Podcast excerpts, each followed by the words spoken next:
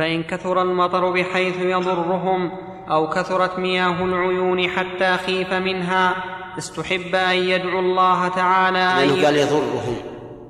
وهذه جمع. فيكون يدعو ضميرها ضمير جمع. نعم. استحب أن يدعو الله تعالى أن يخففه لأن في حديث أنس قال فمطرنا من الجمعة إلى الجمعة فجاء رجل إلى النبي صلى الله عليه وسلم فقال يا رسول الله تهدمت البيوت وتقطعت السبل وهلكت المواشي.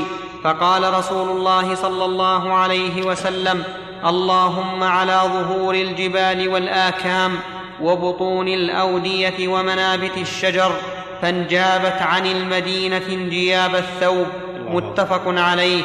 وفي حديث آخر اللهم حوالينا ولا علينا ويقول ربنا لا تؤاخذنا إن نسينا أو أخطأنا.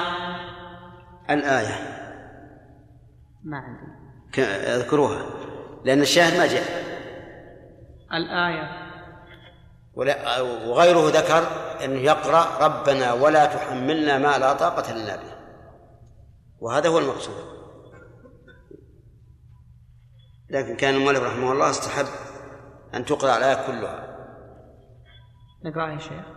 إيه. نقرأها؟ ها؟ نقرأ الآية؟ طيب وإذا الآية يعني إلى آخرها تحب تقرأها؟ اقرأ طيب. لا يعني المقصود الكلام القراءة ولا هو يعني ينبغي الإنسان إذا استشهد بآية وكان محل الاستشهاد في آخرها. أن لا يقول الآية يجيب يجيب محل الشاهد. اقرأ اقرأ. ربنا لا تؤاخذنا إن نسينا أو أخطأنا. ربنا ولا تحمل علينا إسرا كما حملته على الذين من قبلنا. ربنا ولا تحملنا ما لا طاقة لنا به. واعف عنا واغفر لنا وارحمنا. أنت مولانا فانصرنا على القوم الكافرين. الشاهد قول ربنا ولا تحملنا ما لا طاقة لنا به.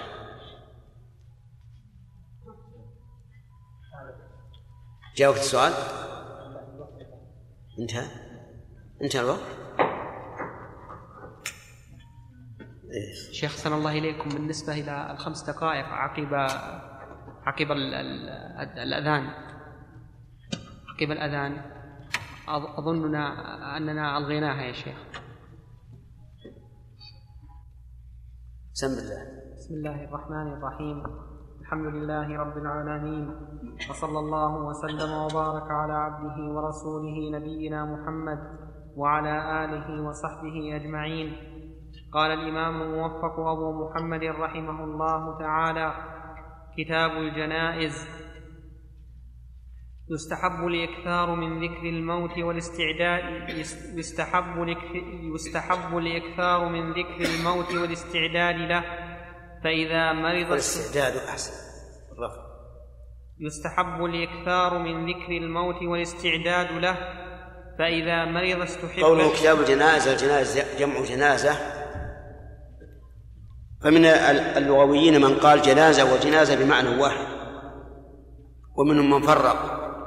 وقال الجنازة الميت والجنازة ما يحمل عليه.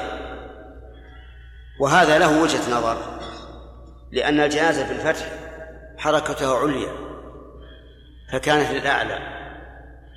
والجنازة بالكسر حركتها سفلى فكانت للأسفل. وعلى هذا فتقول صليت على الجنازة ولا تقول صليت على الجنازة. لأن الجنازة هي النعش. وقول المؤلف يستحب الإكثار من ذكر الموت لأنه ورد عن النبي عليه الصلاة والسلام بحديث فيه نظر أكثروا من ذكر هذه من لذات الموت. وهل المراد ذكره أي تذكره؟ بحيث أن الإنسان يتذكر هذا بنفسه أو ذكره بين الناس. إذا صح الحديث فهو عام. لكن ذكره بين الناس يجب على الإنسان أن يلاحظ الحال. هل هي مناسب أن يتكلم بالموت أو غير مناسب؟ قد لا يكون من المناسب أن يتذكر الموت في في حفل عرس مثلا أو ما أشبه ذلك. فالإنسان يتذكر يذكر غيره بالموت إذا اقتضت الحال هذا. أما الاستعداد له فنعم. يسن الاستعداد له وقد يجب فيما يجب على الإنسان أداؤه كالديون والعبادات الواجبة عليه وما أشبه ذلك. فالاستعداد نوعان نوع واجب ونوع مستحب حسب ما يستعد به للموت. نعم. فإذا مرض استحب فإذا مرض استحب عيادته لما روى البراء قال أمرنا رسول الله صلى الله عليه وسلم باتباع الجنازة وعيادة المريض متفق عليه. فإذا دخل عليه وقوله استحب الصحيح أن عيادة المريض فرض كفاية. وأنه إذا لم يقم بها من يكفي وجب على المسلمين عياده عيادة أخيه. لأنها من حقوق المسلم على المسلم. وكيف يليق بنا أن نعرف أن أخانا مريض في بيته ولا يعوده أحد منا؟ فالصواب أن عيادة المريض فرض كفاية وأنها إذا وأنه إذا كان المريض ذا رحم فعيادته فرض عين لأنها مسألة الرحم وقول المؤلف عيادة عيادة المريض ظاهره العموم لكن ينبغي أن يقيد العيادة في مرض جرت العادة بالعيادة فيه أما لو كان مريضا مرضا سهلا كوجع الضرس ونحو ذلك فإنه لا يعاد لأن الغالب أنه لا ينحبس في بيته ولو قيل بضابط أنه يسن عيادة المريض الذي اقتضى مرضه أن إيش؟ ينحبس في البيت لكان هذا ضابطا جيدا. نعم. فإذا دخل عليه سأله عن حاله ورقاه ببعض رقى النبي صلى الله عليه وسلم ويحثه على التوبة ويرغبه في الوصية ويذكر له ما روى ابن عمر رضي الله عنه عن النبي صلى الله عليه وسلم أنه قال ما حق امرئ مسلم يبيت ليلتين وله شيء يوصي فيه إلا ووصيته مكتوبة عنده متفق عليه. نعم هذا مما يسن لعائد المريض أن يسأل عن حاله كيف أنت؟ ويسأل كيف يصلي كيف يتطهر لأنه قد يخفى على بعض المرضى. فرجل عاد مريضا وقال كيف حالك؟ وسأله كيف يصلي؟ قال نسأل الله يتجاوز عنه. يقول المريض لي خمسة عشر يوم وأنا أجمع بين الظهر والعصر وأقصر. أجمع وأقصر. قوله أجمع هذا صحيح. يحل له الجمع إذا شق عليه الإفراد. لكن أقصر لا. فقال له صاحبه كيف تقصر وأنت في البلد قال أليست القاعدة أن كل من جاز له الجمع جاز له القصر؟ هذا ظن. وهذه القاعدة يعرف كل عام يعرف أنها غير قاعدة لأن نجمع في في في حال المطر والبرد الشديد وما أشبه ذلك ولا ولا نقص فأقول أنه ينبغي أن يسأل عن حاله كيف تصلي كيف تطهر ويخبره بما يجب عليه. كذلك قوله يرقيه يعني يقرأ عليه. وهذا يعني يستحب أو يتأكد إذا رأى من المريض أنه متشوف لذلك. وقوله أيضا ببعض رقى النبي صلى الله عليه وسلم نعم خير الرقى رقى محمد عليه الصلاة والسلام. يحثه على التوبة. لكن يحثه على التوبة مع مع تنفيسه له في الأجل.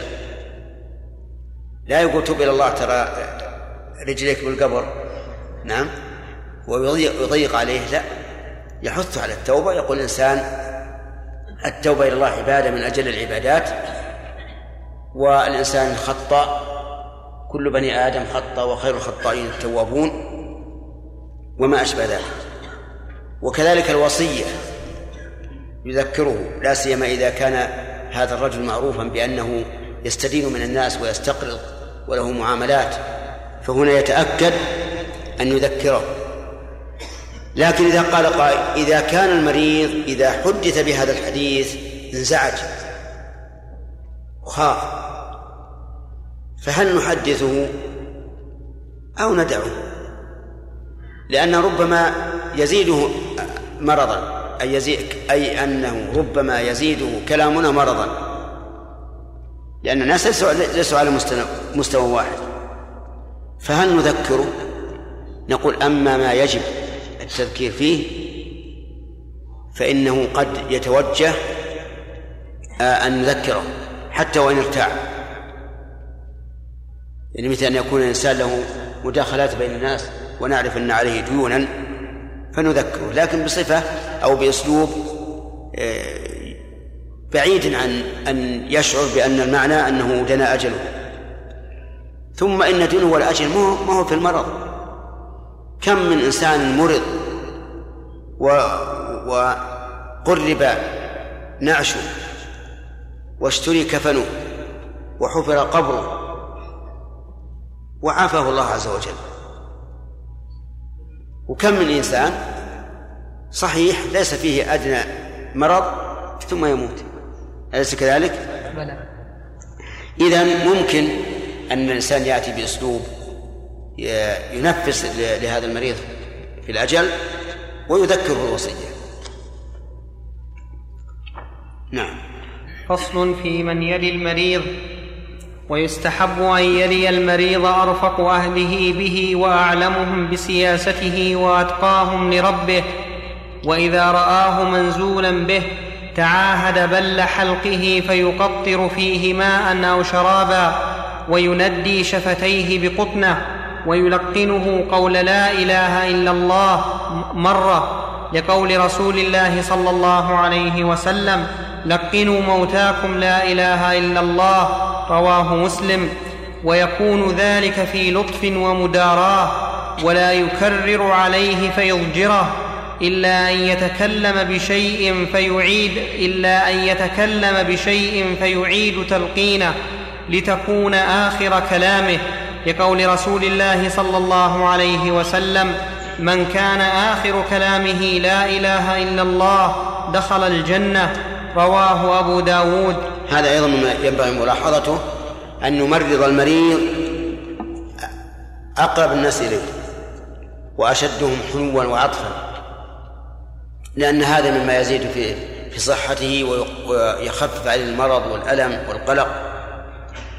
وإذا رأى أنه قد نزل به فإنه يلقنه فإنه كما قال المؤلف له يستحب في أفعال وأقوال.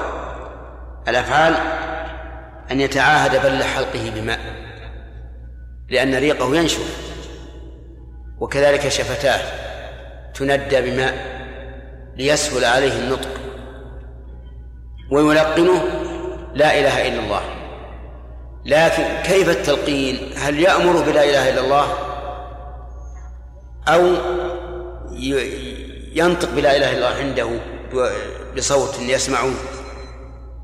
الجواب الثاني لأنه ربما إذا أمره مع ضيق نفسه تلك الحال في تلك الحال ربما يكره هذا أو يقول لا أنت تأمرني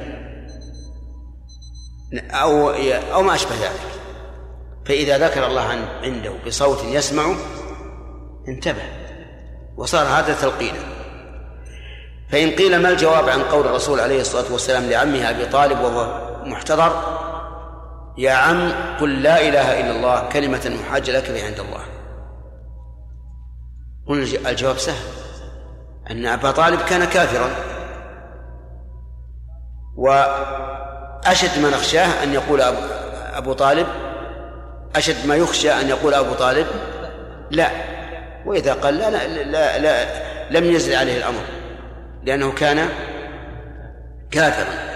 إن نطق بها فهي كسب وإن لم ينطق بها فهو على فهو غير ناطق بها. ولهذا كان آخر ما قال والعياذ بالله إنه على ملة عبد المطلب بسبب رجلين كان عنده قال له أترغب عن ملة عبد المطلب. طيب إذا قال لا إله إلا الله ونطق المحتضر قال لا إله إلا الله هل يعيد؟ لا. لا. لا يعيد. ما دام هذا آخر كلامه لا يعيد لكن لو تكلم المحتضر بشيء بأي كلام فإنه يعيد. حتى لو قال يا رباه مثلا أو أشكو إلى الله أو ما أشبه ذلك فليعد. لأن النبي صلى الله عليه وسلم قال من كان آخر كلامه لا إله إلا الله. نعم. ويقرأ عنده سورة ياسين. ليخفف عنه لما روى معقل بن يسار أن رسول الله صلى الله عليه وسلم قال اقرأوا ياسين على موتاكم رواه أبو داود. اقرأوا. اقرأوا. اقرأوا ياسين على موتاكم. أي صح.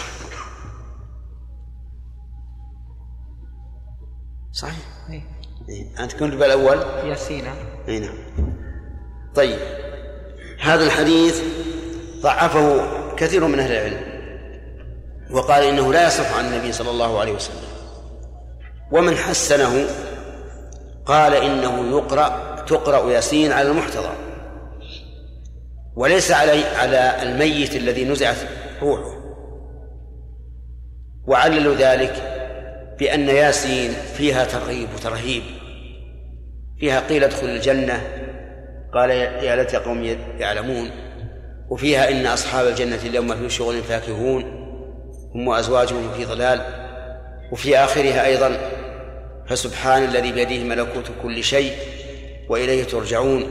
وإذا أحس الإنسان المحتضر بأنه سيرجع إلى الله عز وجل وعنده إيمان نسأل الله يجعلنا وإياكم من هؤلاء فإنه سوف يفرح وتهون عليه الدنيا. لأنه يقول أنا أرجع إلى ربي الذي هو أرحم بي من أمي وأبي. فلا يتكدر. وقراءتها إن شاء الله لا بأس بها. إن كان الحديث صحيحا فهذا المطلوب وإن لم يكن صحيحا فهي خير. ولكن هل يقرأها جهرا أو سرا؟ يقرأها بحيث يسمع المحتضر. لا يجهر الجهر الذي يزعجه ولا يسر السر الذي لا يسمعه لأنه إذا قرأها على وجه لا يسمعه فلم يستفد منها شيئا ولم تتحرك لها نفسه وإن قرأها بصوت مرتفع ربما يزعجه ويقلقه. نعم. وي ما جاوبت السؤال؟ أخذنا؟ ما جاوبت. ما جاوبت السؤال. ما في عندنا إيش؟ كيف؟ ويقرأ عنده سورة ياسين ليخفف عنه ما عندكم؟ اجعلوها نسخة ويوجهه إلى القبلة كتوجيهه في الصلاة لأن حذيفة رضي الله عنه قال وجهوني ولأن خير المجالس ما استقبل به القبلة هذه فيها في النفس منها شيء أنه يسن أن يوجه إلى القبلة لأن النبي عليه الصلاة والسلام حضر أبا سلمة ووجده ميتا وهو هو نفسه عليه الصلاة والسلام مات ولم ينقل أنهم يتقصدون أو يتعمدون توجيهه إلى القبلة. ثم هذا الأثر عن حذيفة رضي الله عنه يحتاج إلى نظر في صحته. فإذا صح فهو عمل صحابي وإذا كانت السنة لم ترد به فلا يعمل فلا يعمل به.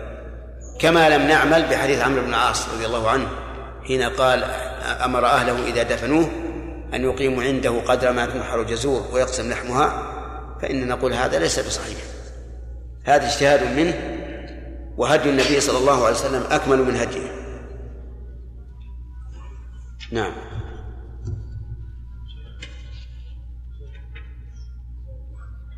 نعم. ها؟ نعم. جاوز السؤال.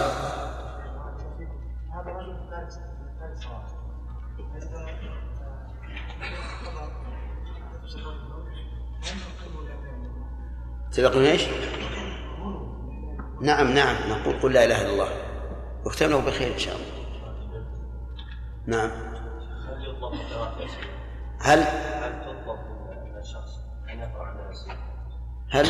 هل يطلب من الشخص الذي عنده محتضر أن يقرأ سورة ياسين؟ مو هذا المؤلف. ولكن يعني يستحب. هو على على رأي من من من يرى أن الحديث حسن. يكون سنة. أحيانا يطلب يعني نقول إنه يستحب أو لا بأس. نعم. ولكن مش... جائز ولكن غير مشروع. لا هذا هذا ما ورد إلا الرسول أقره. ما ورد ولكن يقول إن ذكر هذا الحديث وإن كان فيه نظر يقال الحمد لله نفعله إن كان صحيحا فهذا المطلوب وإلا فلا يضر إن شاء الله. وقد ذكرنا لكم قاعدة ذكرها صاحب النكت على المحرر. قال إن النهي إذا كان في حديث ضعيف يحمل على الكراهة والأمر يحمل على الاستحباب. نعم. شيخ يعني كيفية تلقين الميت؟ بلا إله إلا الله. هل يقال له لا إله إلا الله فقط؟ أم يقال له لا إله إلا الله وحده لا شريك له إلى آخره. لا يكفي لا إله إلا الله. يكفي لا إله إلا الله. لا يزال محمد رسول الله. لا لا لا. نعم. فصل في تجهيز الميت. فإذا مات فإذا مات أغمض عينيه لما روى شداد بن أوس قال قال رسول الله صلى الله عليه وسلم إذا حضرتم موتاكم فأغمضوا البصر فإن البصر يتبع الروح من المسند ولأنه إذا لم تغمض عيناه بقيتا إذا ولأنه. ولأنه إذا لم تغمض عيناه بقيتا مفتوحتين فيق بقيتا مفتوحتين فيقبح فيق فيقبح, فيقبح منظره ويشد ليش؟ سم؟ لماذا؟ يعني لماذا فتحت نعم. فيقبح. لأنها سبقت بنفي وين النفي؟ لم.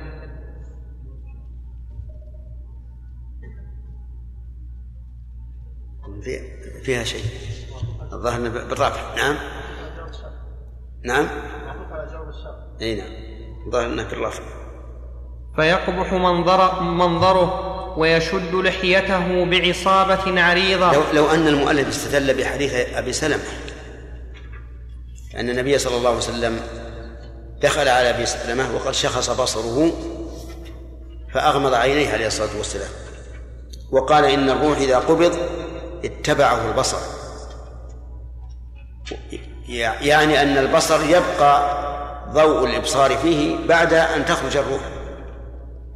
وهذا شيء يعني شهد به الطب الحديث. بينما كان كنا نظن أنه إذا خرجت الروح من الجسد كل شيء بطل. لكن لا يبطل. البصر يبقى ينظر.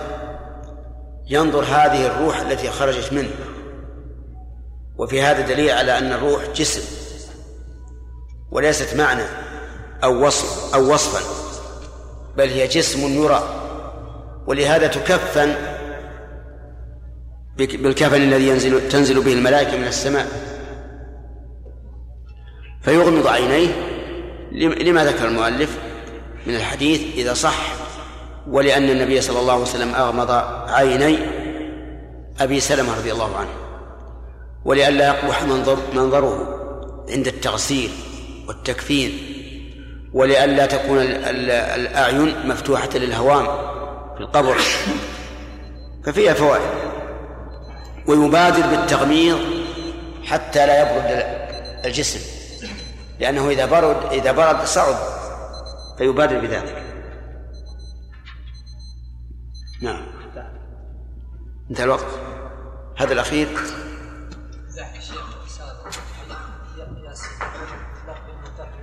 نعم. إيش؟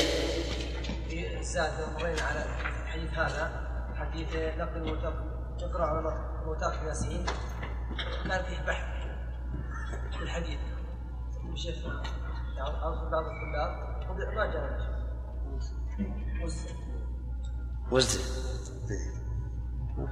ما جاء شيء. خذ من عبد الله.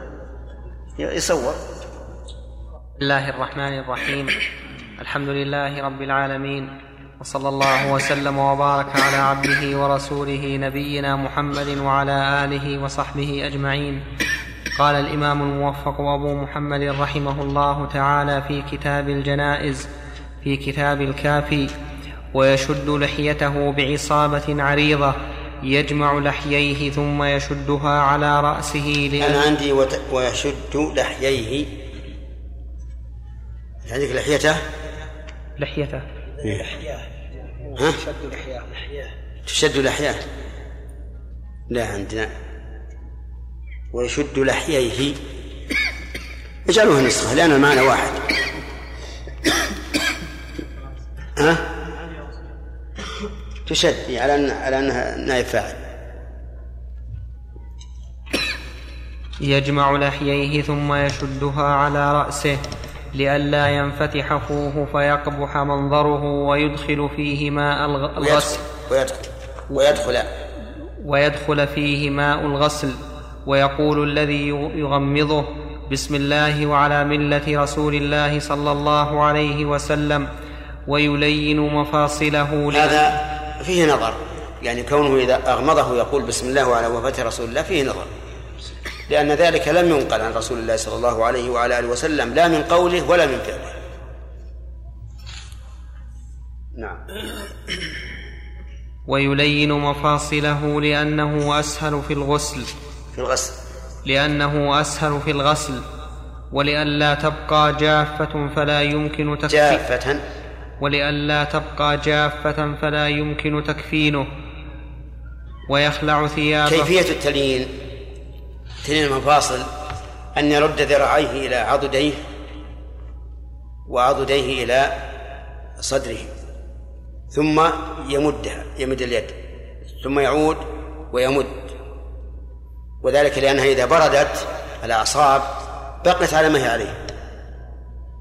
أحيانا تأتي جنازة تأتي جنازة يكون تكون ماتت وليس عندها أحد وقد قبض فخذيه إلى بطنه فتأتي هكذا منعقدة. لأنها إذا بردت الأعصاب ما عاد يمكن تل- تلين. آه، في الرجل يرد الساق إلى الفخذ ثم الفخذ إلى البطن ثم يمدها مرتين أو ثلاثا حتى تلين. ليسهل تغسيله ويبقى منظره آه، ممدودا. نعم. إيش؟ جاء. اي يجاب آه، آه، خرقة يشدها كذا. كذا. لأنها ترتخي. فإذا شدها وبردت بقيت على حالها. مش يعني لا, لا تنفتح. نعم. ويخلع ثيابه لئلا يحمى جسمه فيسرع إليه التغير والفساد وي- ويجعل على سرير أو لوح. وأيضا الصحابة رضي الله عنهم أثر. لا ت... لما توفى الرسول عليه الصلاة والسلام قالوا أنجرد رسول الله صلى الله عليه وسلم كما نج- نجرد موتانا. فإذا مات يسرع في خلع ثيابه. ويغطيه. يسجى بشيء يكون ساترا له. حتى يحضر الماء وما يترتب على غسله ثم ينقل إلى سرير غسل ويغسل. نعم.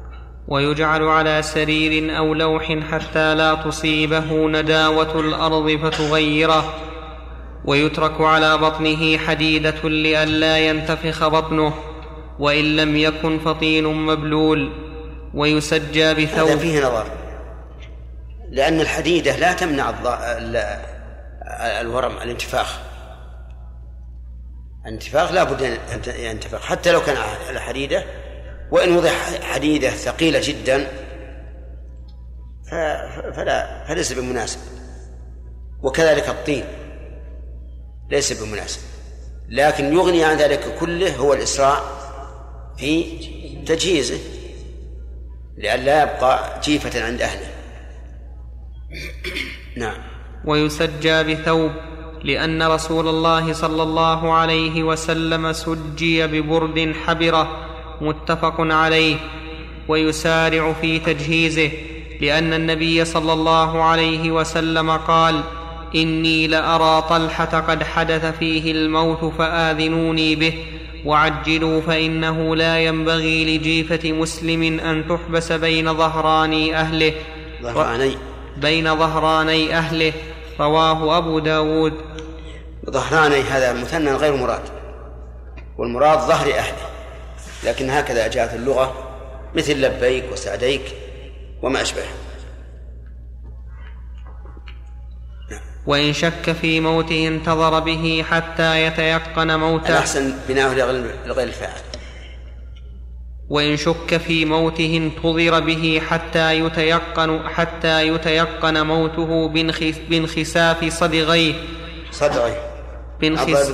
صدغيه. بانخساف صدغيه. صدغيه. بانخساف صدغيه وميل أنفه وانفصال كفيه واسترخاء رجليه. ولا بأس بالانتظار. إن شك في موته بأن مات بحادث أو بغتة فإنه ينتظر حتى يتيقن موته وله علامات. منها يقول المؤلف رحمه الله انخساف الصدغين. الصدغ هذا ينخسف لأنه لأن اللحيين تنفصل. فإذا انفصلت اللحيين من العظم الناتي آه، صارت انخسفت. كذلك أيضا ميل أنفه ميل الأنف إذا مات الإنسان مال أنفه. والثالث انفصال كفيه تنفصل عن إيش؟ عن الذراعين. تنفصل الكف لأنها الآن مشدودة بالذراع فإذا مات ارتخت وانفصلت وبان الانفصال. كذلك استرخاء رجلين القدمين. تسترخي. ما ما تقف.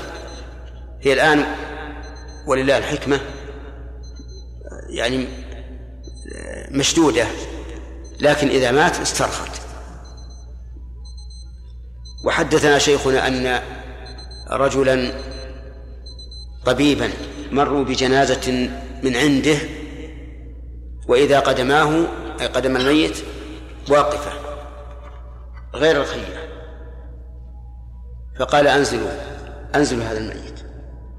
قالوا إنه مات وسنذهب ندفنه قال أنزلوه إنه لم يمت. قالوا وش الدليل؟ قال لأن الرجال لم تسترخي.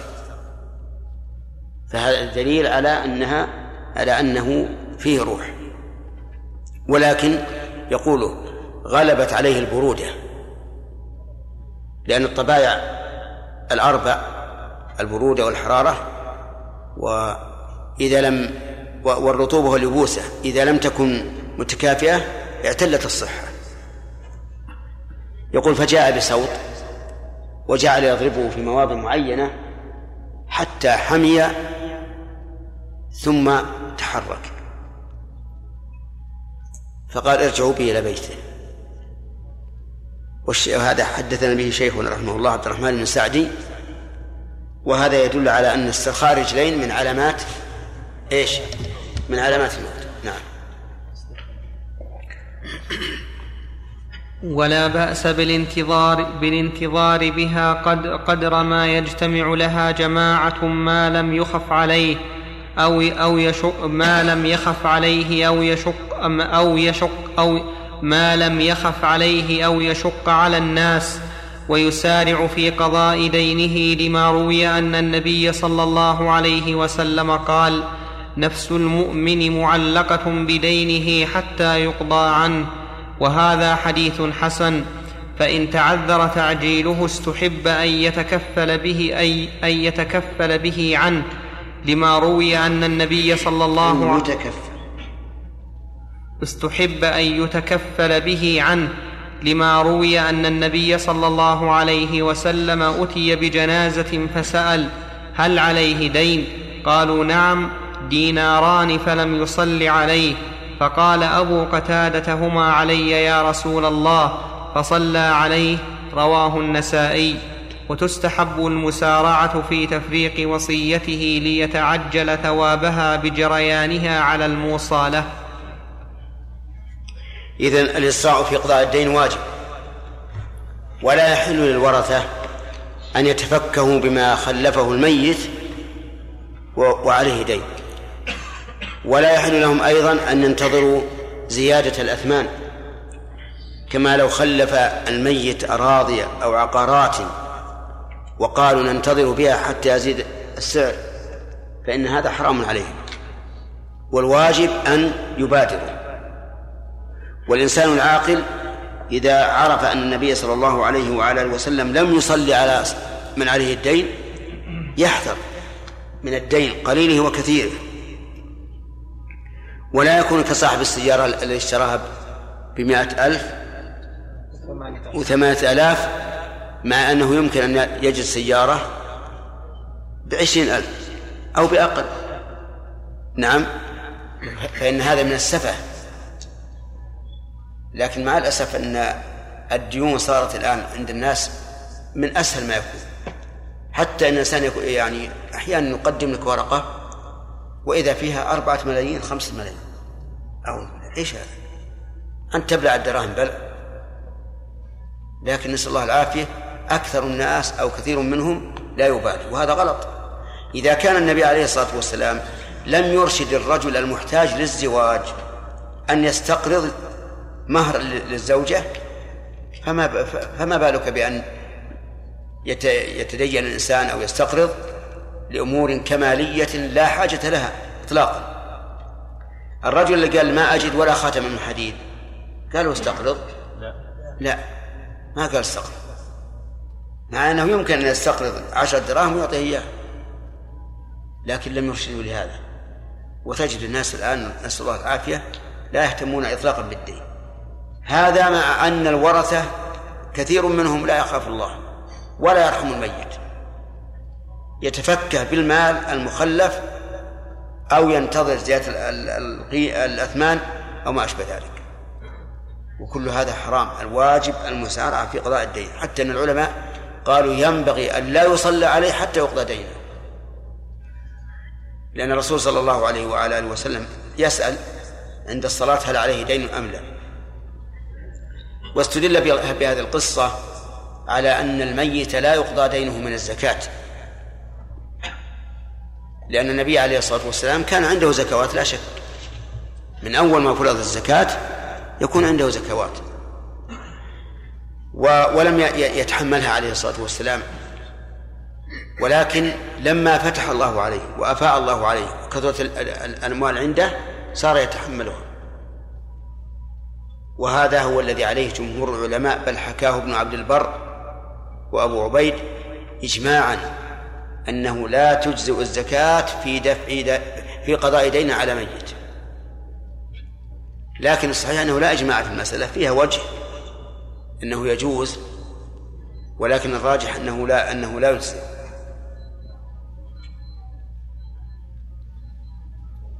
أما الإسراع في تفريق الوصية فالعلماء رحمهم الله لا يعرفون وصايانا الآن. وصايانا الآن يكون في عقار. وغالب الوصايا لا سيما وصايا الأولين غالبها أضحية وعشاء عشاء في في في رمضان هذا غالبها. لكن الوصايا في الأول تكون وصايا معينة لشخص معين. إذا مت فأعطوا فلانا كذا من الدراهم كذا من الأموال. ولذلك يمكن أن يسارع في إنفاذ الوصية قبل إيش؟ قبل الدفن. أما وصايانا اليوم فالأمر فيها مختلف. نعم. تأخير الجنازة يعني عدم الصلاة عليها لجبر من كسر مخاطر أولياء الميت. لم سيقدمون له يوم مثلا هنا فقط. أما التأخير اليسير كالساعة والساعتين لا بأس. وأما التأخير يوما أو يومين بعضهم أكثر من من يومين. يكون مثلا ابنه أو أخوه في بلاد بعيدة ويؤخر فهذا لا يجوز. لأن في ذلك إضرار على الميت. الميت إذا كان مؤمنا يقول إيه قدموني قدموني. ثم هو قد بشر بالجنة ولا يمكن أن أن يصل إليه نعيم الجنة حتى يدفن فيكون في هذا جناية عليه. فإن قال قائل أليس النبي صلوات الله وسلامه عليه توفي يوم الاثنين ودفن ليلة الأربعاء؟ قلنا بلى. لكن الصحابة أخروا ذلك حتى ينصبوا خليفة بعده لئلا تخلو الأمة من من وجود خليفة بينها على ظهر الأرض. ولهذا لم يدفنوه حتى بايعوا أبا بكر رضي الله عنه. هذا من وجه من وجه آخر أن الصحابة كانوا يأتون إليه يصلون عليه أرسالا بلا إمام. يعني صلوا عليه بدون إمام لأنه صلوات الله وسلامه عليه هو الإمام. فكان يأتي رجل يصلي عليه وحده والرجلان والثلاثة كلهم يصلي عليه وحده وصلى عليه حتى النساء. وهذا يستدعي أن يتأخر دفنه لكن هذه العلة الأخيرة علة فيها نظر.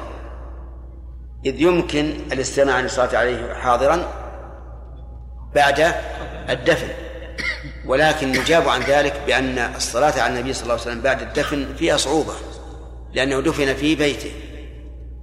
ليس ظاهرا لكل أحد. على كل حال الأمر الذي ظاهر الذي هو ظاهر جدا أن النبي صلى الله عليه وسلم تأخر الصحابة في دفنه ليش؟ حتى لا تخلو الأمة من خليفة بعده. وهذا أمر ظاهر. نعم. شيخ بارك الله فيكم. مسألة قضاء الدين من الزكاة أنه لا يصح لا يصح ولا يجزي. نعم. هل معنى هذا لو أن إنسان عليه دين فأعطي من الزكاة ليوفيه فوفاه أنه لا يقع آه، مجزئا؟ لا لا حي الرجل؟ اي نعم رجل حي. لا ما في إشكال يجوز. إذا كانت إذا كنت تريد أن تقضي دينا على حي عن حي فسواء أعطيته ودفعه هو أو ذهبت أنت إلى غريمه واوفيت عنه كله جائز المسألة في الميت يا شيخ يعني؟ ها؟ المسألة لا لا مو عن الميت عن الحي صورة عدم عدم الإجزاء ما صورة إنسان مثل ميت عليه ألف ريال وليس له تركة.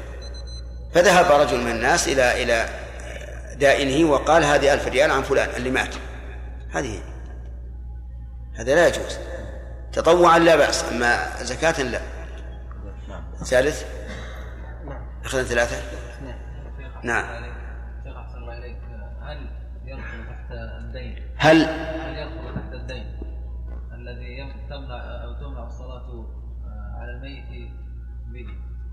القروض التي يستقرضها الرجل من البنوك العقارية التي هي طويلة أي ما بالشك. تدخل. تدخل في ذلك. إلا إذا خلف وفاء. إذا خلف وفاء فلا بأس. و- والمراد إذا خلف وفاء عن أقساط حلت عليه من قبل. أما إذا كان خلف أوفى كل الأقساط فإن بقية الأقساط تكون على الورثة لأنهم هم الذين آل إليهم البيت. يحاسب على الباقي. لا ما يحاسب على الباقي. لأن البيت انتقل عنه الآن. والبيت مرهون. يعني فيه فيه تأمين. أهل البحرين جاء دوركم في الأسئلة بارك الله فيكم. الله إليكم يا شيخ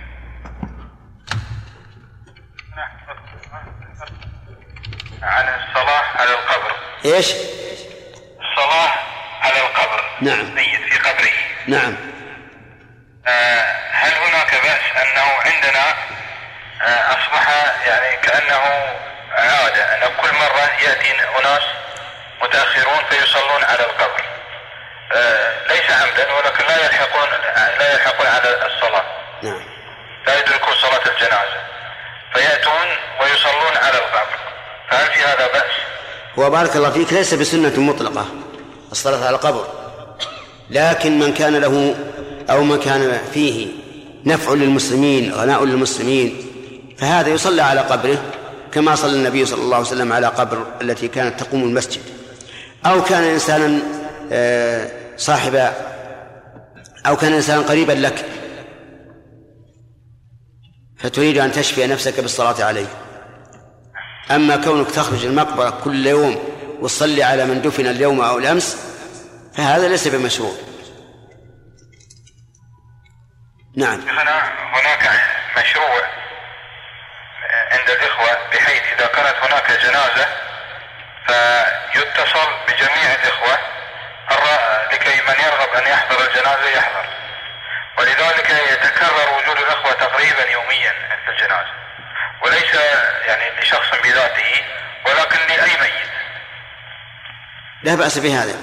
يعني إخبار الناس لأجل يكثر الصلاة المصلين عليه؟ نعم. هذا لا بأس به. والنعي الذي ورد النهي عنه النعي بعد بعد الموت بعد الدفن. أما قبل فلا بأس أن يعلم الناس من أجل أن يكثر العدد عدد المصلين عليه.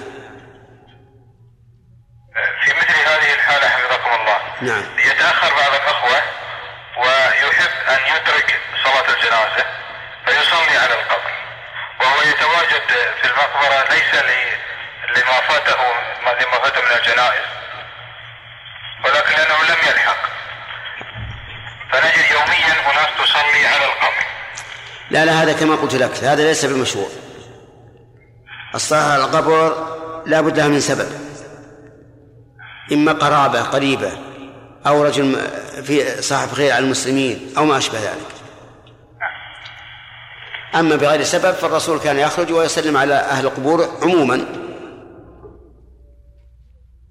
قال الموفق رحمه الله تعالى باب غسل الميت.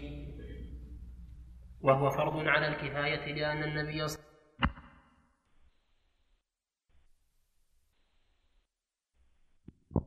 صلى الله عليه وسلم قال في الذي وقصته ناقته اغسلوه بماء وسدر. وأولى الناس وأولى الناس بغسله من أوصي إليه. وأولى الناس بغسله من وأولى. نعم. وأولى. وأولى الناس بغسله من أوصي إليه بذلك لأن أبا بكر الصديق أوص- أوصى أن تغسله امرأته أسماء بنت عميس فقدمت بذلك. وأوصى أنس أن يغسله محمد بن سيرين ففعل. ولأنه حق للميت فقدم وصيه فيه على غيره كتفريق ثلثه. فإن لم يكن له وصي فيه أيضا تعليل ثالث مهم. وهو أن الميت قد يكون في أشياء لا يحب أن يطلع عليها كل أحد. لا يحب أن يطلع عليها إلا شخص يأتمنه فيوصي أن يغسله فلان. هذا ثلاثة. رابعا لأن الميت يحب أن يغسله من كان أعبد لله وأطوع لله. فيختار شخصا معينا. ففي هذا آه، حكم آ- أثر ونظر. يعني آث- آثار ونظر صحيح. في أنه يقدم في تغسيل الميت من من أوصى. وفي أثر أبي بكر الصديق رضي الله عنه جواز تغسيل المرأة زوجها بعد موته فإن قال قائل أليس قد وقعت الفرقة بينهما؟ وأعظم فرقة. قلنا بلى. لكن آثار النكاح باقية من وجوب العدة وثبوت الميراث وغير هذا فلذلك جاز للرجل أن. أن يغسل امرأته والمرأة أن تغسل زوجها نعم فإن لم يكن له وصي فأولاهم فأولاهم بغسل الرجل فأولاهم بغسل الرجل أبوه ثم ابنه وإن نزل ثم الأقرب فالأقرب من عصباته ثم الرجال من ذوي الأرحام ثم الأجانب. عندي من ذوي من ذوي أرحامه.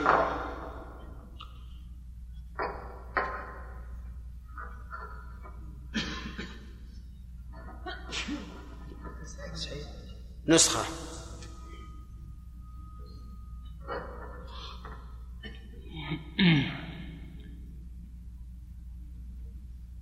ثم الأجانب لأنهم أولى الناس بالصلاة عليه وأولاهم بغسل المرأة أمها ثم جدتها ثم ابنتها ثم الأقرب فالأقرب ثم ولكن الأجانب في هذه في كل هذه الترتيبات التي قال رحمه الله مسبوقة بأمر مهم وهو أعلم الناس بكيفية التغسيل. هذا مقدم على كل هذه الأولويات. يعني بعد الوصي يقدم أعلم الناس بأحكام التغسيل كقول الرسول عليه الصلاة والسلام يؤم القوم أقرأهم لكتاب الله. فإذا قدر أن في هؤلاء الذين رتبهم المؤلف من لا يحسن التأصيل فإنه لا يقدم. لأن المحافظة على التأصيل أولى من من التقديم. ولا يستثنى من هذا إلا شيء واحد وهو الوصل نعم. ويجوز للمرأة غسل زوجها بلا خلاف لحديث أبي بكر ولقول عائشة لو استقبلنا من أمرنا ما استدبرنا ما غسل رسول الله صلى الله عليه وسلم إلا نساؤه. وفي غسل الرجل امرأته روايتان أشهرهما يباح لأن النبي صلى الله عليه وسلم قال لعائشة لو مت قبلي لغسلتك وكفنتك. رواه ابن ماجه.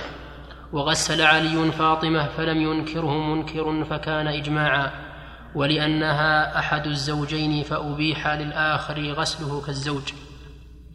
والأخرى لا يباح لأنها فرقة أباحت أختها وأربعا سواها فح فحرمت اللمس فحرمت اللمس والنظر كالطلاق. وأم الولد كالزوجة في هذا لأنها محل استمتاعه.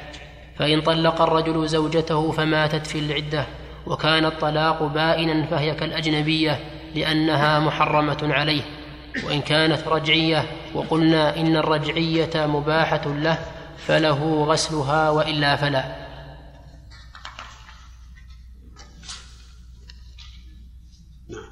فصل ولا يصح غسل ولا يصح غسل الكافر لمسلم.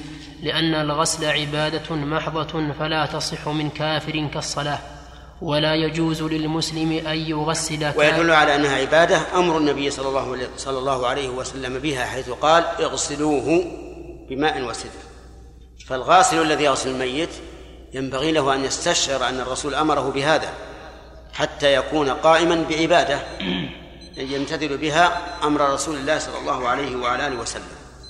وعلى هذا فلا يصح أن يغسل الكافر مسلما.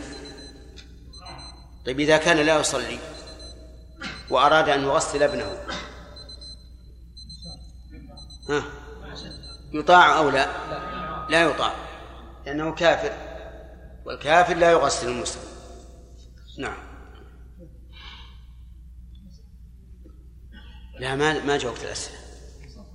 عندي أنا صفحة. ها؟ على حسب نسختي صفحة. صفحة أي نعم. طيب يا عبيد شيخ قول لأنها فرقة أباحت أختها وأربعة إيش؟ سواها. لأنها فرقة أباحت أختها وأربعة سواها. نعم. معناها معناها أن المرأة إذا ماتت جاز لزوجها أن يتزوج أختها بمجرد موت الزوجة اللي معه. هذا معنى أباحت أختها. وأربعا سواها إذا كانت هذه الميتة هي الرابعة جاز أن يتزوج الرابعة بدلا عنها. هذا هذا معنى كلامه رحمه الله. نعم.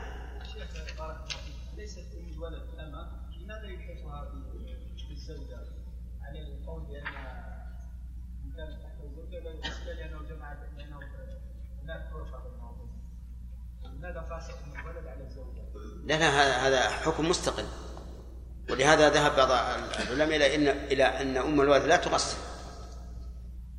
لا تغسل سيدها. وهذا أقرب إلى الصواب. لأنها ليست زوجة ولهذا كانت أمهات الأولاد يباعن على عهد الرسول عليه الصلاة والسلام وعلى عهد بكر نعم. قل يا فؤاد. فؤاد. إذا أوصى الرجل بأن يغسله آه، الوصي وكان هذا الوصي جاهلا كان إيش؟ جاهلا بأحكام الغسل. نعم.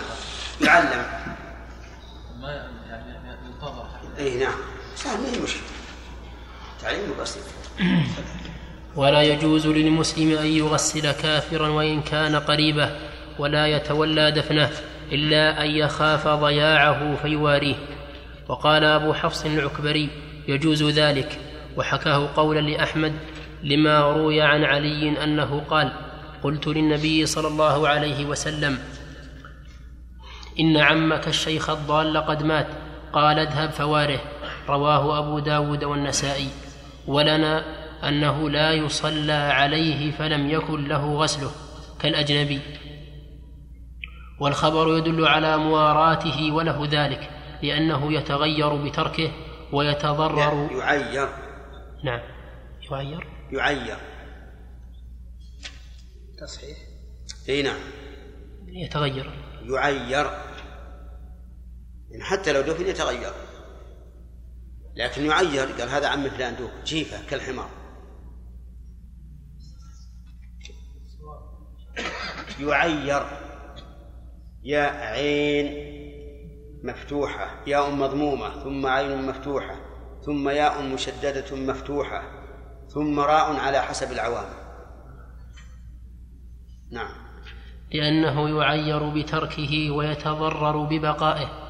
قال أحمد رضي الله عنه في مسلم مات والده النصراني فليركب دابته وليسر أمام الجنازة. وإذا أراد أن عندي دابة. حطوها نسخة.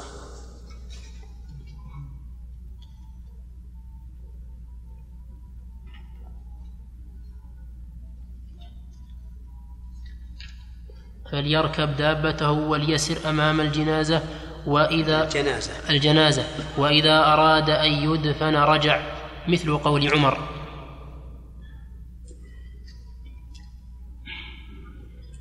هذا هو الصحيح أنه لا يجوز أن يغسل الكافر ولا أن يكفر ولا أن يدفن مع المسلمين ولكنه يدفن في أي مكان في أي مكان غير مملوك لأحد.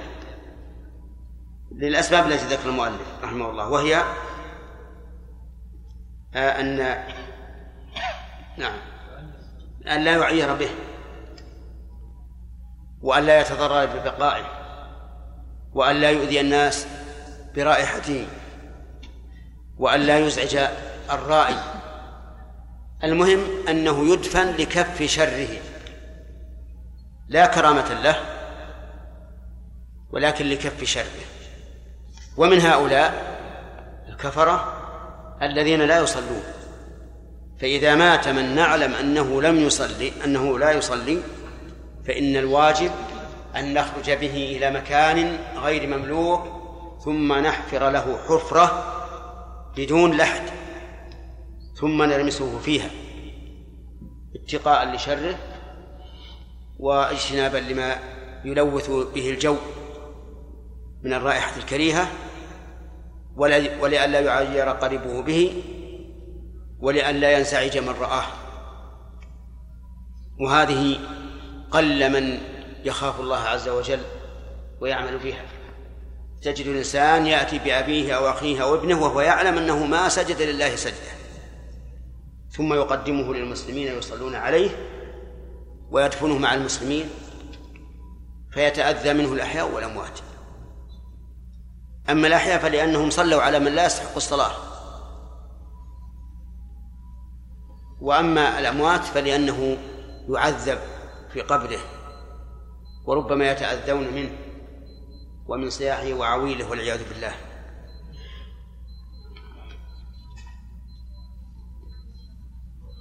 وفي قوله رحمه الله أن الإمام أحمد يكون أمام الجنازة لأنه لا ينبغي لكافر أن يتقدم على مسلم.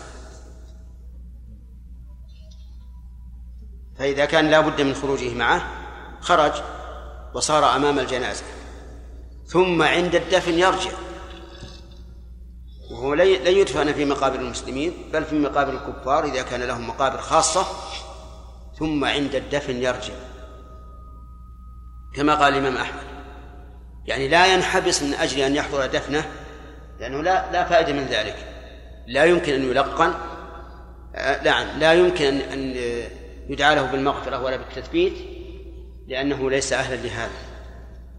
نعم. فصل. ولا يجوز عندكم فصل يا شيخ؟ لا وش فصل وين؟ ولا يجوز لرجل غسل ولا يجوز لرجل غسل لا ما عندي فصل. نعم نعم. ولا يجوز لرجل غسل امرأة غير من ذكرنا. ولا لامرأة غسل رجل سوى زوجها وسيدها لأن أحد من ذكر من ذكر. ها؟ الزوج. من؟ الزوج يغسل الزوج. امرأة أبي بكر. أسماء بنت لكن هو يقول غير من ذكرنا أنا قصدي الحكم مو الدليل. ما ذكر إلا واحدة وهي أسماء بنت الزوجة تغسل زوجها. نعم؟ لا أم الولد هذه بالعكس. ولهذا قال في الأخيرة وش يقول؟ غير ولا لامرأة غسل رجل غير زوجها وسيدها اللي هو أم الولد. أم الولد ذكر أنها نعم اقرأ. نعم. ولا لامرأة غسل رجل سوى زوجها وسيدها لأن أحدهما محرم على صاحبه في الحياة فلم يجز له غسله كحال الحياة. فإن مات رجل بين نساء أو امرأة بين رجال أو خنثى مشكل فإنه فإنه ييمم في أصح الروايتين. لما روى واثلة قال قال رسول الله صلى الله عليه وسلم إذا ماتت المرأة مع الرجال ليس بينها وبينهم محرم تيمم كما ييمم كما ييمم الرجال. أخرجه تمام في فوائده. وعنه في وعنه في الرجل وعنه في الرجل تموت أخته فلم يجد نساء يغس فلم يجد نساء يغسلها وعليها ثيابها ويصب عليها الماء صبا.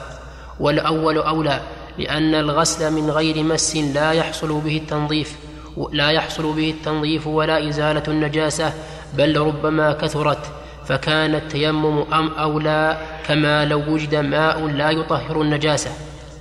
ويجوز للمرأة كلام المؤلف الذي يسمعه يقول إن المراد بتغسيل الميت هو إيش؟ تنظيف. لأنه قال لا يحصل به التنظيف الغسل من من دون مس.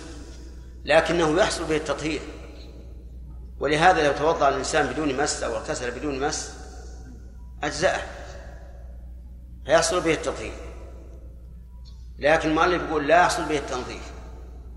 وإذا كانت العلة من وجوب غسل الميت هي التنظيف لزم من هذا أن نقول إذا تعذر غسله فإنه لا ييمم لأن التيمم لا يفيد شيئا. فإما أن ننظر إلى الغسل على أنه طهارة شرعية ففاق فمتى تعذر استعمال الماء في حقه فإنه إيش؟ ييمم وإما أن ننظر إلى أنها طهارة تنظيف. وبناء على ذلك إذا تعذر غسله فإنه لا ييمم والحقيقة أن ظاهر الأدلة أنه غسل تنظيف لقول النبي صلى الله عليه وسلم للنساء اللاتي يغسلن امرأة ابنته يغسلنها ثلاثا أو خمسا أو سبعا أو أكثر من ذلك إن رأيتن ذلك. وهذا يدل على أن المراد بذلك التنظيف. ولقوله صلى الله عليه وسلم في الرجل الذي مات وقصته راحلته يوم عرفة اغسلوه بماء وسدر. ولا نعلم فائدة للسدر إلا إلا التنظيف. وبناء على هذا فإذا تعذر تغسيل الميت إما لعدم وجود الماء أو لتمزق جلده بحريق أو نحوه فإنه لا ييمم وإنما تلف عليه أكفانه و ويصلى عليه ويدفن. وكون الرجل لا يغسل المرأة ولو كانت من أقاربه أو بالعكس هذا حق.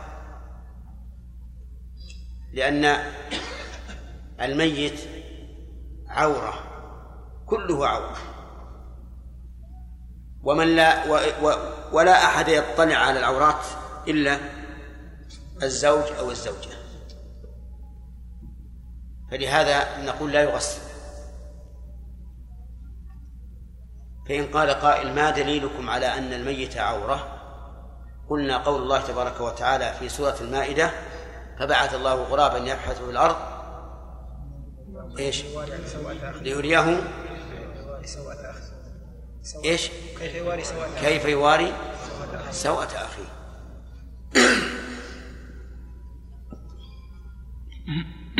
نعم. انتهى الوقت. أهل البحرين. السلام ورحمة الله. في أسئلة عندكم؟ نعم شيخنا بارك الله فيكم. في مسألة في مسألة مرت في الدرس شيخ بخصوص تغسيل الزوجة. هل يقدم الزوج على على نساء أهل الميت أهل الميتة أم تقدم النساء على الزوج؟ تقدم النساء على الزوج إلا إذا كانت الزوجة قد أوصت بذلك أو لم نجد من يحسن التأصيل. أي نعم. لم نسمع شيخنا. الشيخ أقول. نعم. تقدم النساء. تقدم النساء. إلا إذا كانت الزوجة قد أوصت أن لا يغسلها إلا زوجها. أو كان هناك نساء لا يعرفن التغسيل و... ومرت شيخ أو ما الموقف من ال... من حديث عائشة رضي الله عنها لو استقبلنا من أمرنا ما استدبرنا لم يغفر رسول الله إلا نساؤه. قصد هو قول النبي صلى الله عليه وسلم لعائشة يعني ما يضرك إذا مت أن أغسلك. نعم يقال إن عائشة رضي الله عنها أرادت بيان الجواز وأن المرأة لا بأس أن تغسل أن تغسل زوجها وأما قول الرسول لو مت قبل لغسلتك فقصده بهذا إظهار محبته لها وأنه يتولاها في في حية وميتة. الله عليك. شيخنا رجل مات عن زوجة وأربع بنات وأختين شقيقتين وأولاد أخ فما لكل منهم؟ الزوجه لها الثمن والبنات لهن الثلثان والباقي للشقيقة. ولا شيء لأبناء الأخ الشقيق. الباقي للأختين الشقيقتين. أين الأختين الشقيقتين؟ يعني الأخوات يحجبون أبناء الأخ الشقيق. أي نعم. لأنهن أقرب. آه، شيخنا ماذا نقول لمن يعترض على قتل ساب الرسول بقوله أن الكافر لا يقتل وهو وهو مكذب وشاتم لله؟ نعم. آه، الساب للرسول عليه الصلاة والسلام اعتدى على حق شخصي ولهذا يجب قتله ولو تاب. وساب الله عز وجل اعتدى على حق الله والله عز وجل قد بين أن من تاب تاب الله عليه.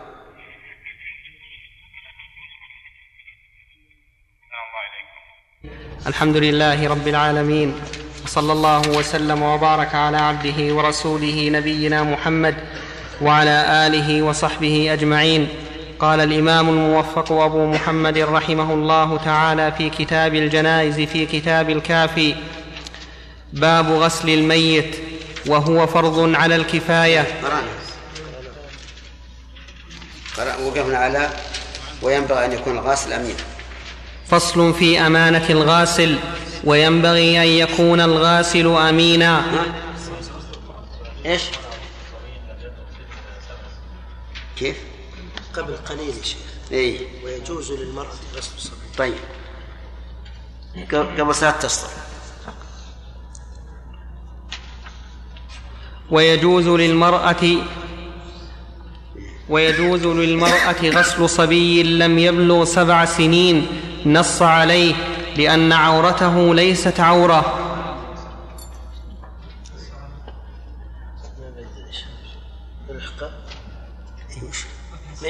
شيخ لا عندنا عندنا نص عليه.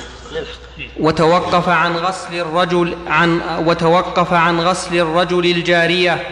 قال الخلال القياس التسوية بين الغلام والجارية لولا أن التابعين فرقوا بينهما. وسوى أبو الخطاب بينهما في الجواز جريا على موجب القياس. وذلك لأن عندهم أن من لم يبلغ سبع سنين فليس لع- لعورته حكم لا في النظر ولا في المس. والظاهر أنه إذا دعت الضرورة فلا فرق بين الرجل والمرأة فيجوز للرجل أن يغسل طفلة ماتت ولها سبع سنوات لكن لا, لا سيما لها أقل من سبع سنوات لا سيما إذا لم يكن هناك امرأة. ولا سيما أيضا إذا كانت ابنته أو أخته أو آه، من قرابته. نعم. فصل. انتهى الوقت؟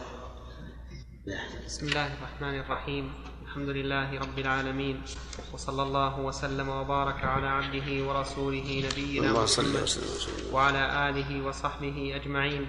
قال الإمام الموفق أبو محمد رحمه الله تعالى في كتاب الجنائز في كتاب الكافي فصل في أمانة الغاسل وينبغي أن يكون الغاسل أمينا لما روي عن ابن عمر أنه قال لا يغسل موتاكم إلا المأمونون ولأن غير الأمين لا يؤمن ألا يستوفي الغسل ويذيع ما يرى من قبيح وعليه ستر ما يرى من قبيح لأنه يروى عن النبي صلى الله عليه وسلم أنه قال من غسل ميتا ثم لم يفش عليه خرج من ذنوبه كيوم ولدته أمه رواه ابن ماجة بمعناه وإن رأى قوله رحمه الله وعليه وعليه ستر ما يرى من قبيح. عليه تفيد إيش؟ تفيد الوجوب. ولهذا عبر غيره بقولهم ويجب على الغاسل ستر ما رآه إن لم يكن حسنا. طيب فإن فإن رأى حسنا فهل الأفضل أن يذيعه؟ نقول في هذا تفصيل. إن خيفت الفتنة فلا يذيعه وإن لم تخف فإن نشر محاسن إخوانه من الأمور المطلوبة أما إذا خيفت الفتنة بأن يكون قبره مزارا أو تتعلق به الأفئدة فلا يبين. نعم. وإن رأى أمارات الخير استحب إظهارها ليترحم عليه ويرغب في مثل طريقته وإن كان مغموصا عليه في السنة والدين مشهورا بذلك فلا بأس بإظهار الشر عنه فلا بأس بإظهار الشر عنه لتحذر طريقته ويستحب ستر الميت. هذا كالإستثناء من قوله وعليه ستر ما يرى من قبيح. يعني إذا كان الإنسان مغموسا عليه في السنة يعني صاحب بدعة يدعو لها ويحث عليها ثم رأى بعد موته ما يسوء من من اسوداد وجه أو ما أشبه ذلك من العلامات السيئة فإنه يشيعه الفائدة من ذلك هو أن يحذر الناس من طريقته.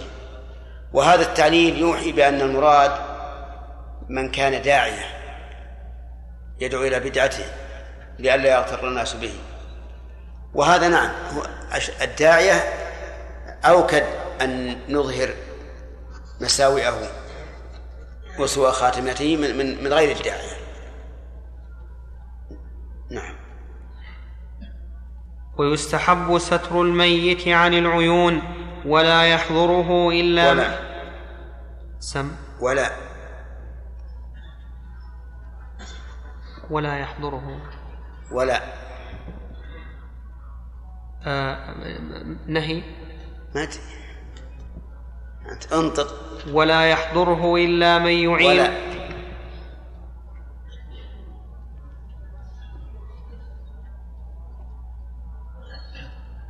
ظاهر يعني آه، ولا ولا يحضره. كيف؟ ولا يحضره. اللي جاب النصب؟ جاب النصب آه، العطف على المصدر. اي صح. صحيح. قال ابن مالك في الألفية و- وإن على اسم.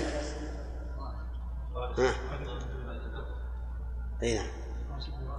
تنصبه أن ثابتا أو منحذف أي نعم. ويستحب ستر الميت عن العيون. ولا يحضره إلا من يعين في أمره لأنه ربما كان به عيب يستره في حياته وربما بدت عورته فشاهدها.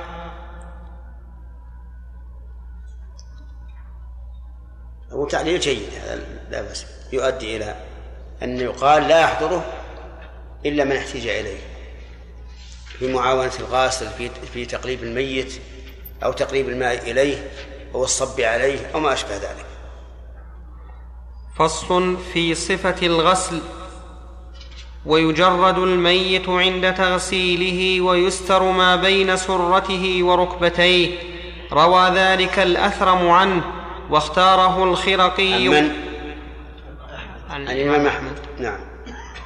روى ذلك الأثرم عنه واختاره الخرقي وأبو الخطاب. لأن ذلك, أمك لأن ذلك أمكن في تغسيله وأبلغ في تطهيره وأشبه بغسل الحي وأصون له عن أن يتنجس بالثوب إذا خلع عنه.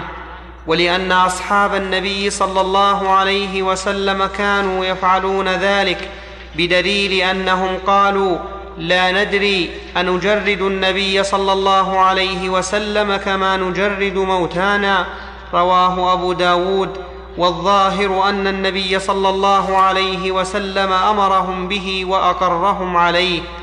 وروى المروذي عنه أن الأفضل غسله في قميص رقيق ينزل الماء فيه ويدخل الغاسل يده في كم القميص فيمرها على فيمر, فيمر ويدخل الغاسل يده في كم القميص فيمرها على بدنه.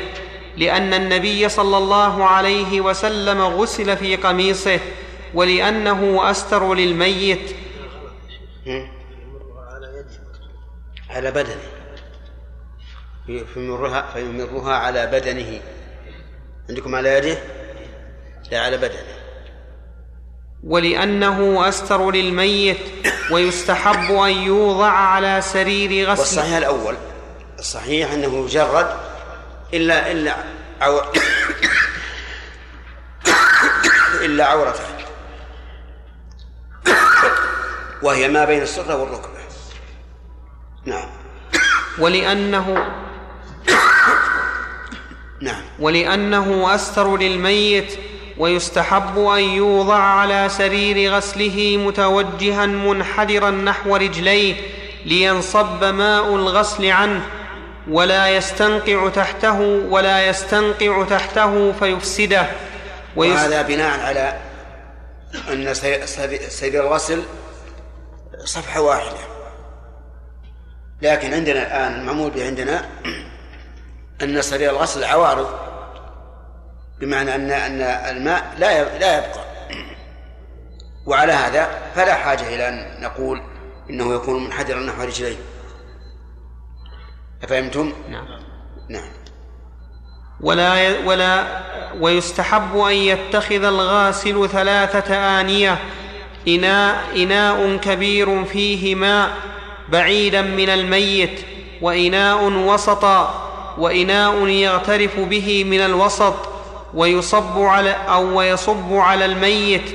فإن فسد الماء الذي في الوسط كان الآخر سليما. أو كان الآخر سليما ويكون بقربه ويكون بقربه مجمر ويكون بقربه مجمر فيه بخور لتخفي رائحة ما يخرج فيه بخور. سم؟ فتح الباء. نعم. ويكون بقربه مجمر فيه بخور لتخفي رائحة ما يخرج منه. وهذا الذي ذكر رحمه الله بناء على ما سبق من أن الاغتسال عندهم في الأواني أما الآن فأصبح الأمر أيسر من هذا. يضع اللي مثلا في البزبوز ويصب على البدن ويدلكه ولا حاجة إلى أن نضع ثلاث ثلاث أواني إلا فيما فيما إذا احتجنا إلى السدر. وكذلك في الغسلة الأخيرة التي يجعل فيها الكافور فلا بد من إناء. نعم. جاوبت الأسئلة؟ نعم. عبيد. للتعليم أكثر من من يغسل ويساعد. نعم. حضور أكثر من المغسل والمساعد ونحو للتعليم. هل يجوز؟ للتعليم؟ يعني يعني مع المغسل لا يعرف؟ المكان القرية مثلا يجد طالب علم عندهم ميت؟ ويجتمعون حتى يتعلم هذا مكروه لأن التعليم هنا لا يتعلق بهذا الميت نفسه. والتعليم يمكن أن يوصف الإنسان خارجا في غير هذا هذا الوقت. سواء جعل هذا التطبيق بأن يأتي بجسد ويغسله أمام الناس أو يصفونه وصفا. كثير من طلبة العلم إنما عرف التأصيل بالوصف ما شاهد التأصيل نعم.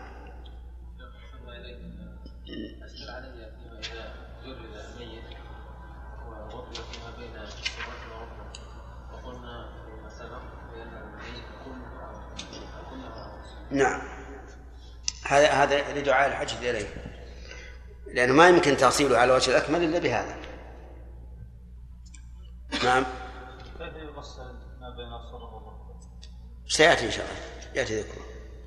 فصل في فرائض غسل الميت. والفرض فيه ثلاثة أشياء.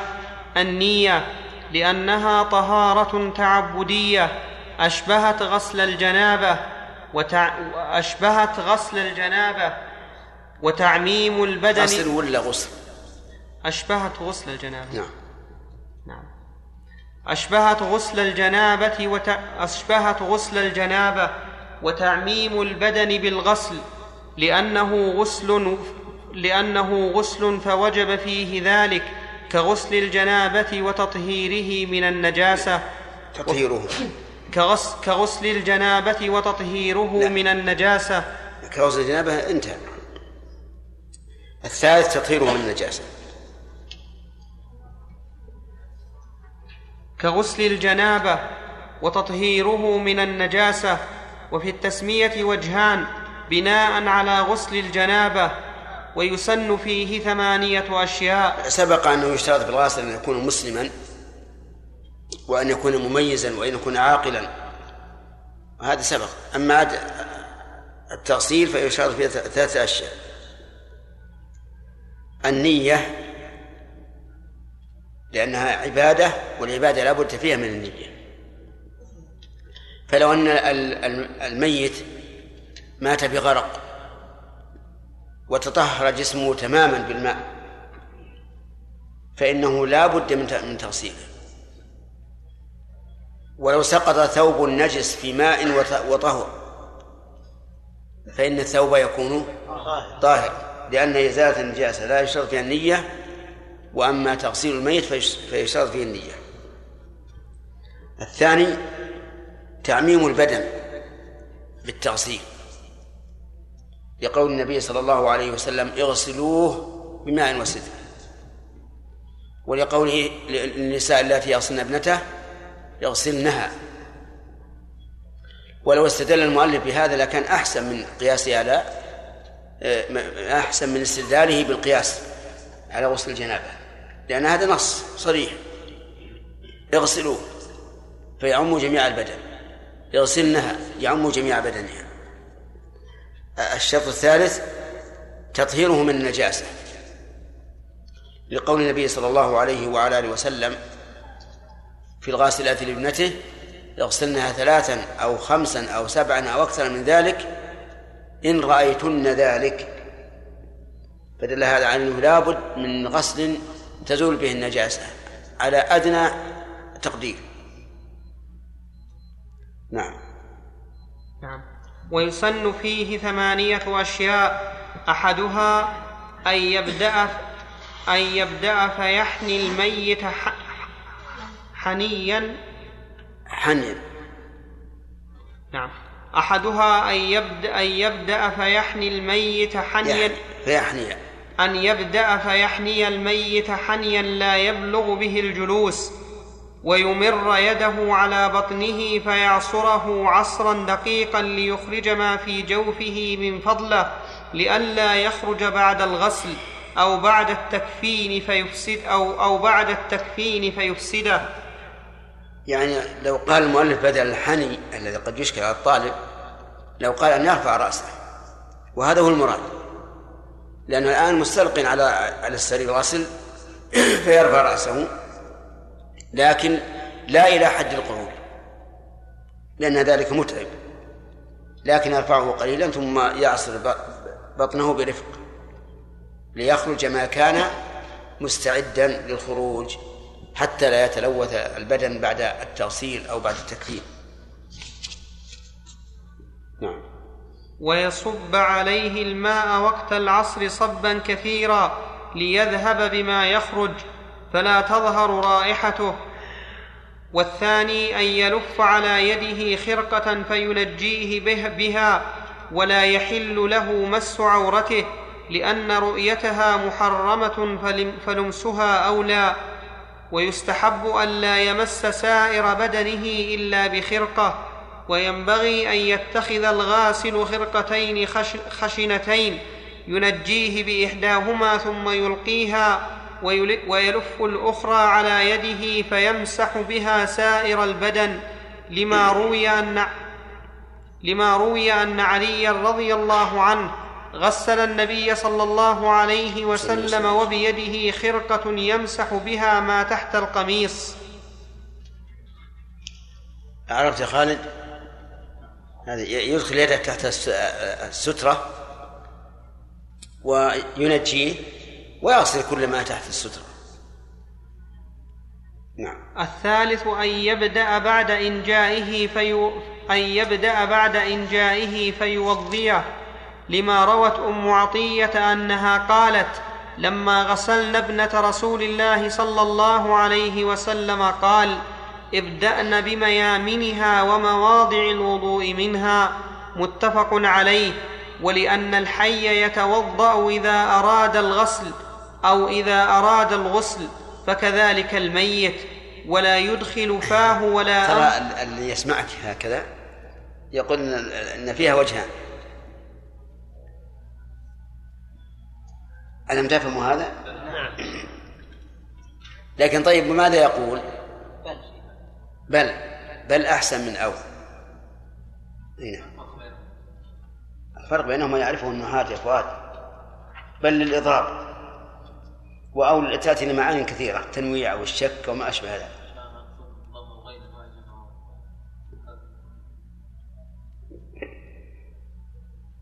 الغسل التاصيل والغسل العبادة. يعني هذه للفعل وهذه للمعنى. نعم. ولا يدخل فاه ولا أنفه ماء لأنه لا يمكنه إخراج لأنه لا يمكنه إخراجه. فربما دخل لأن... لأنه. لأنه لا يمكنه إخراجه. ف... نعم. فربما دخل فربما دخل بطنه ثم خرج فأفسد وضوءه.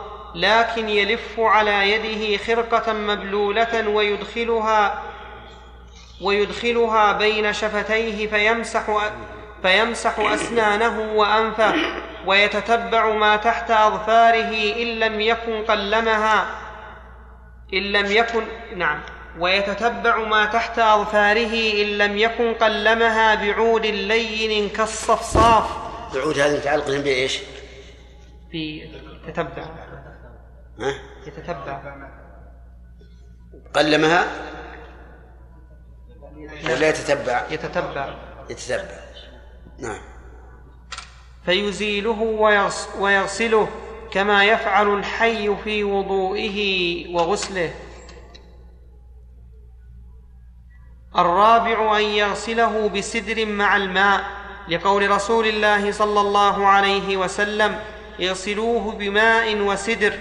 وقال للنساء اللاتي غسلن ابنته اغسلنها ثلاثا أو خمسا أو سبعا إن رأيتن ذلك بماء وسدر واجعلن في الآخرة كافورا أو شيئا من كافور متفق عليه وظاهر كلام أحمد أن السدر يجعل في جميع الغسلات لظاهر الخبر وذكره الخرقي وقال القاضي وأبو الخطاب يغسل الأولى يغسل الأولى بماء وسدر ثم يغسل الثانية بماء لا سدر فيه كي لا يسلب طهوريته ولا يجعل فيه ولا يجعل فيه سدر صحيح ولا فائدة في ولا فائدة في ولا فائدة في ترك يسير لا يؤثر لا يؤثر فإن أعوز السدر جعل مكانه ما يقوم مقامه كالخطمي والصابون ونحوه مما ينقي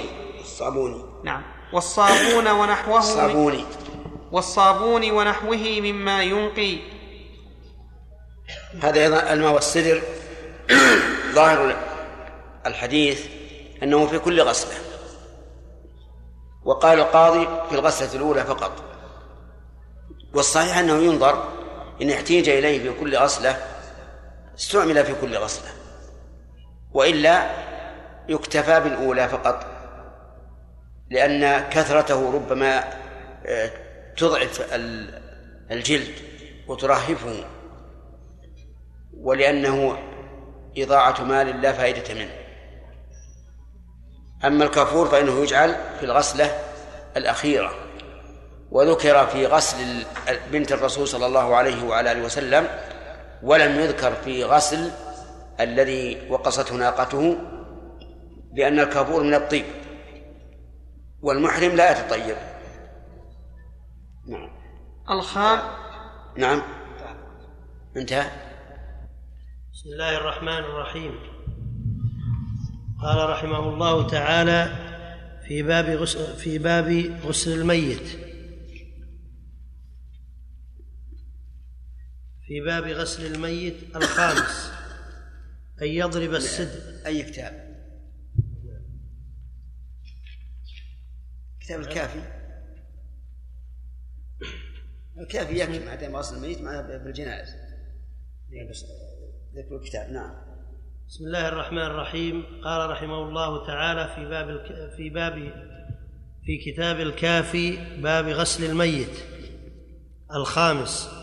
أن يضرب السدر ثم يبدأ فيغسل برغوته رأسه ولحيته لأن النبي صلى الله عليه وسلم كان يبدأ بعد الوضوء بالصب على رأسه في الجنابة. السادس يعني معناه أن الغاسل يعد ماء ثم يضع فيه السدر مدقوقا ثم يضربه بيده هكذا يخبط بيده حتى يكون له رغوة أي زبد. فيأخذ هذه الرغوة ويغسل بها الرأس والوجه. لأنه لو غسل لو غسل الرأس بثفل السدر لبقي في رأسه حبة منه. أما الرغوة فلا